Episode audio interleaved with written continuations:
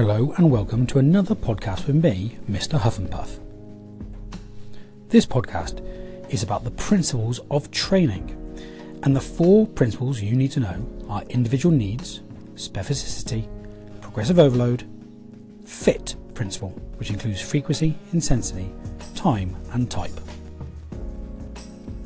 You are going to need to know these principles of training for your exam, but also for your PEP, your personal exercise program you'll know that different athletes prepare in different ways. Perhaps you could think of sprinters practicing their starts from the blocks, or boxers doing some skipping, or long distance runners or cyclists gradually extending the length of their practice cycles or runs. When you are completing your PEP, your personal exercise program, which is part of the coursework for this GCSE, you'll need to take into account your body build, your sport and a position played, your aims, and most importantly, your current level of fitness.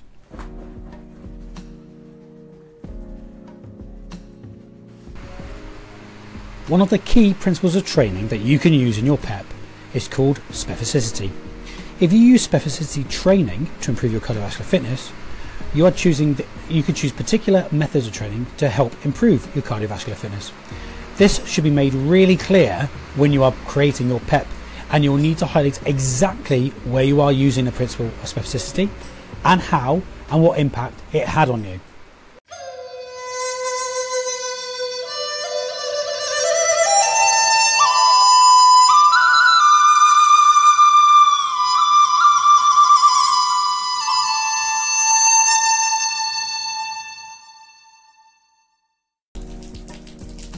Let's talk about individual needs.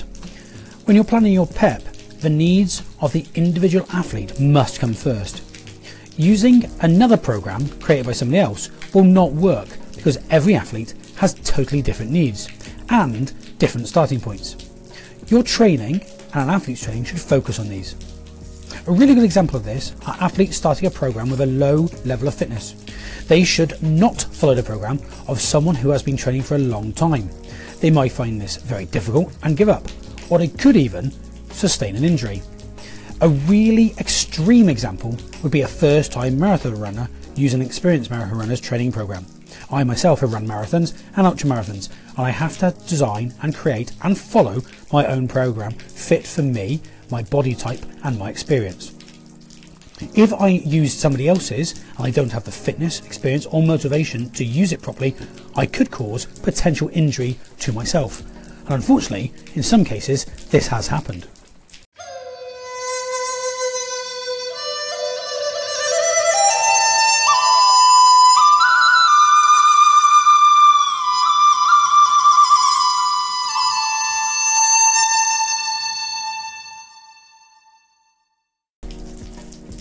Now let's look at specificity. Specificity means matching training to requirements of an activity. Every sport has its very own specialist needs. Divers and long distance runners obviously train in very different ways. Specificity in football might mean concentrating on cardiovascular fitness or speed. Cardiovascular fitness enables players to keep going for longer, while speed helps them to move quickly during a game. Goalkeepers in football, on the other hand, have totally different training needs, such as agility. So, in fact, Premiership football clubs have specialist goalkeeping coaches to help with this. Therefore, specificity is not just specific to the activity and the sport, but also to the position or role that you are undertaking in that activity. The need for specificity is really clear in a game such as rugby. All the players must be very fit and strong, good levels of cardiovascular fitness and strength, but forwards need to train for strength when pushing in the scrum, while backs need to be faster and more agile to get past defenders.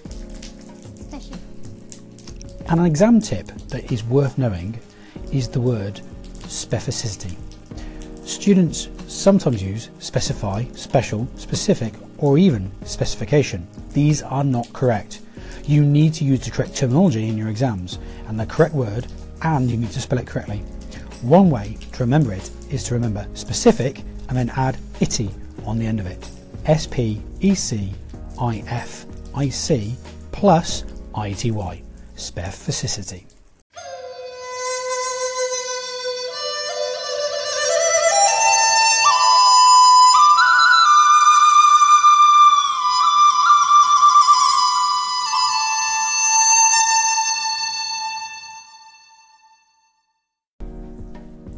Now let's look at progressive overload.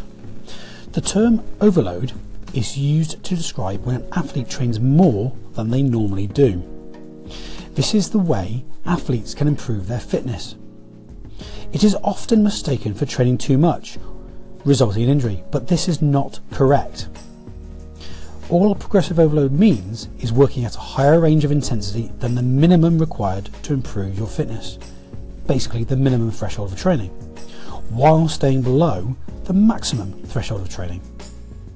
The area between the minimum threshold of training and the maximum threshold is known as the target zone and is often found in heart rates.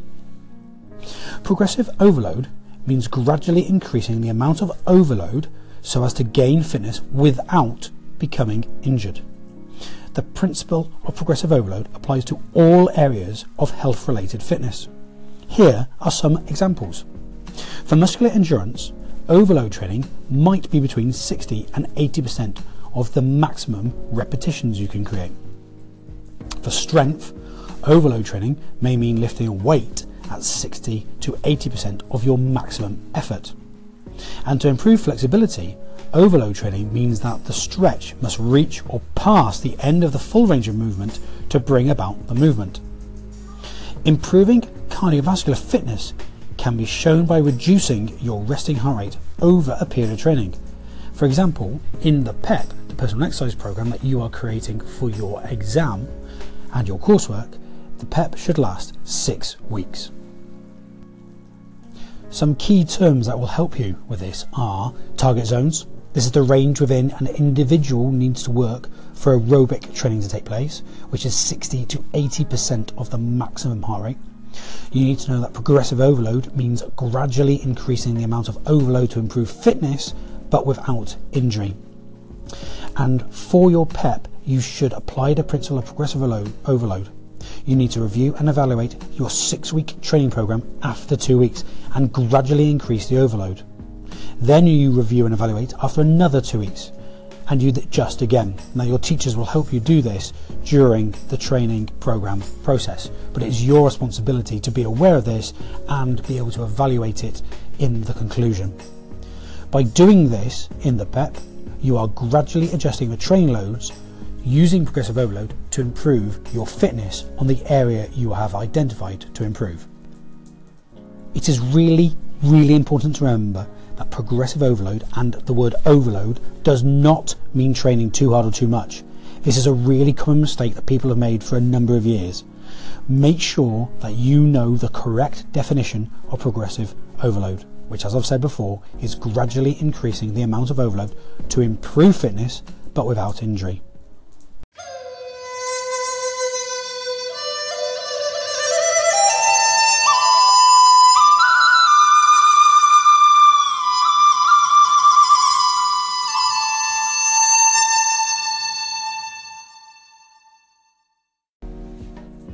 Now let's look at the FIT principle. The FIT principle stands for frequency, how often, intensity, how hard, time, how long, and type, which is a method. The FIT principle works with the principle of progressive overload because as you get fitter, you can train more frequently, train at a higher intensity, and for longer periods of time at any given type of activity. Frequency means how often to train. It can be adjusted to help you manage progressive overload. A really good example of this is a training exercise could be planned for a minimum of three times a week, but could be increased to four times a week. Frequency overlaps with the principles of rest and recovery, which I'll talk about later, and it can be used to make good use of these. A good example of this is training every other day, which would allow a rest to recover on the days between training. This would give the body time to adapt and gain the benefits from the training session. Intensity means how hard someone trains. Intensity might vary depending on the aims and the type of training you're doing. A good example is the intensity for a runner would mean getting a little breathless and raising your heart rate in the target zone. However, whatever the type of training, it must be carried out at a worthwhile level of intensity as part of progressive overload, otherwise you won't make any improvements. Planning the intensity of training correctly is really important. Now let's look at time Time means how long each training session must last in order to be of any benefit and to achieve improvement. Some examples of this include at least 20 minutes per session should be spent in the target zone. This does not mean 5 minutes to warm up and 5 to train and 5 to cool down and another 5 to shower and change back again. It means 20 minutes of full blown proper training. In terms of cardiovascular fitness, at least 20 minutes should be spent training with the heart rate in the target zone after a really good effective warm up and a proper cool down at the end. Professionals and elite athletes will train for much longer than this to reach the required levels of fitness. They will spend more than 20 minutes warming up, and marathon runners are likely to spend over two hours running on a Sunday morning, in addition to all the other training they do during the week.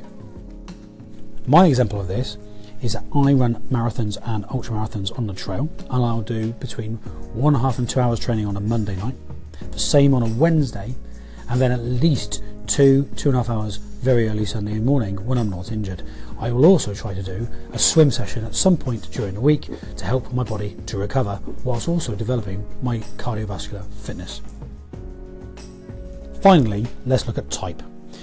This means the method of training to achieve particular goals. Type overlaps with the principle of specificity. Training should be chosen according to what needs to be improved and what the end goal is. If strength needs to be improved by training, is it muscular strength or muscular endurance? It needs to be specific to the type of training you want to do to help you improve.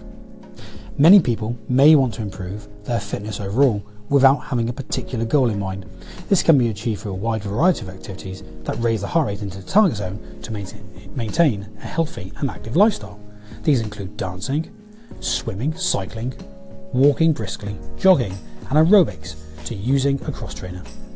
The type of training is much more important for sports people who specialise in one event and want to compete at a high level. For example, sprinters train specifically to improve their speed, so focus on particular training methods. One of the things I would like to do in the future is a triathlon. Therefore, I need to train specifically at swimming, then specifically in cycling, and specifically in running. And I need to train for the distances that I would enter as well. There's no point in me training for a marathon and developing my uh, slow twitch muscle fibers through specific training if that the run in the triathlon is only 5k or 3 miles.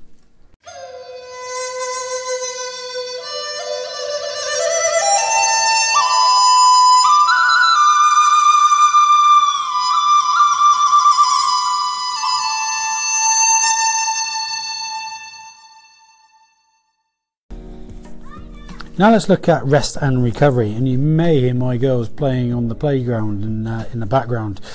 Um, but rest and recovery is basically now recognised as being really important for all training programs, and I've said in lessons it's something that I don't think that athletes um, and certainly athletes at my level build into their programs very well, which is probably why I'm injured again.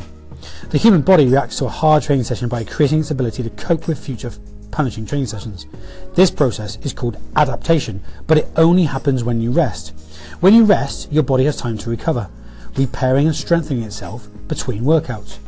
Your body can adapt to the stress associated with exercise. It replenishes its stores of energy, known as muscle glycogen, and it repairs body tissue. You need to include rest and recovery into a training program. A really good example is someone who trains five times a week would probably train on three days take a day off to recover and allow adaptation to take place, then train on the next two days, and then rest again on the seventh. Professionals and elite athletes may follow a program where they train more often than this, but they may rest different parts of their bodies on different days. For example, we've all heard of people going to the gym and working on their upper body only, letting their legs rest, and then a day after working on their legs and giving their upper body a time to uh, rest. Overtraining is another term you need to know. Hitting a good level of training is sometimes a delicate balance for sports people, but it's really important you get it right. Overtraining happens when you train your body beyond its ability to recover. Athletes often exercise longer and harder so that they can improve. However, without rest and recovery, this can backfire and actually make your performance worse. Not only will your training be ineffective, but you may also suffer injury or illness, and that can mean that you'll have to stop training altogether. Finally, let's look at reversibility, which means gradually losing fitness instead of progressing or remaining at the current level. This normally happens when a person is ill or injured. Some people keep their fitness longer than others. This This may be related to how long they have taken to build up their fitness or how serious their illness or injury was. However, anyone will lose fitness if they stop training. A good example of this is myself at the moment. I haven't been able to run for six months due to an injury in my foot. I know that when I start training again, I will have to start almost like a beginner due to the lack of fitness that I will have left in my body. In your PEP, you must include rest and recovery to allow for adaptation. You need to show to the examiner that you understand about rest and recovery and how this promotes adaptation. You need to make sure that you allow for this and it's an integral part of the plan that you create and not just something that you add on. A really good way to show reversibility or progression is to use your heart rate after completing your training program, especially in your PEP. You can measure how long it takes for your heart rate to return to normal following an exercise, and you are doing this as part of your PEP. If you miss training for a couple of weeks through injury or illness or sickness, you may see reversibility taking place as your heart rate takes longer to return to normal. Whilst this isn't ideal, as long as you recognise this and write about it in your PEP and in part of the conclusion, you will still gain marks for this.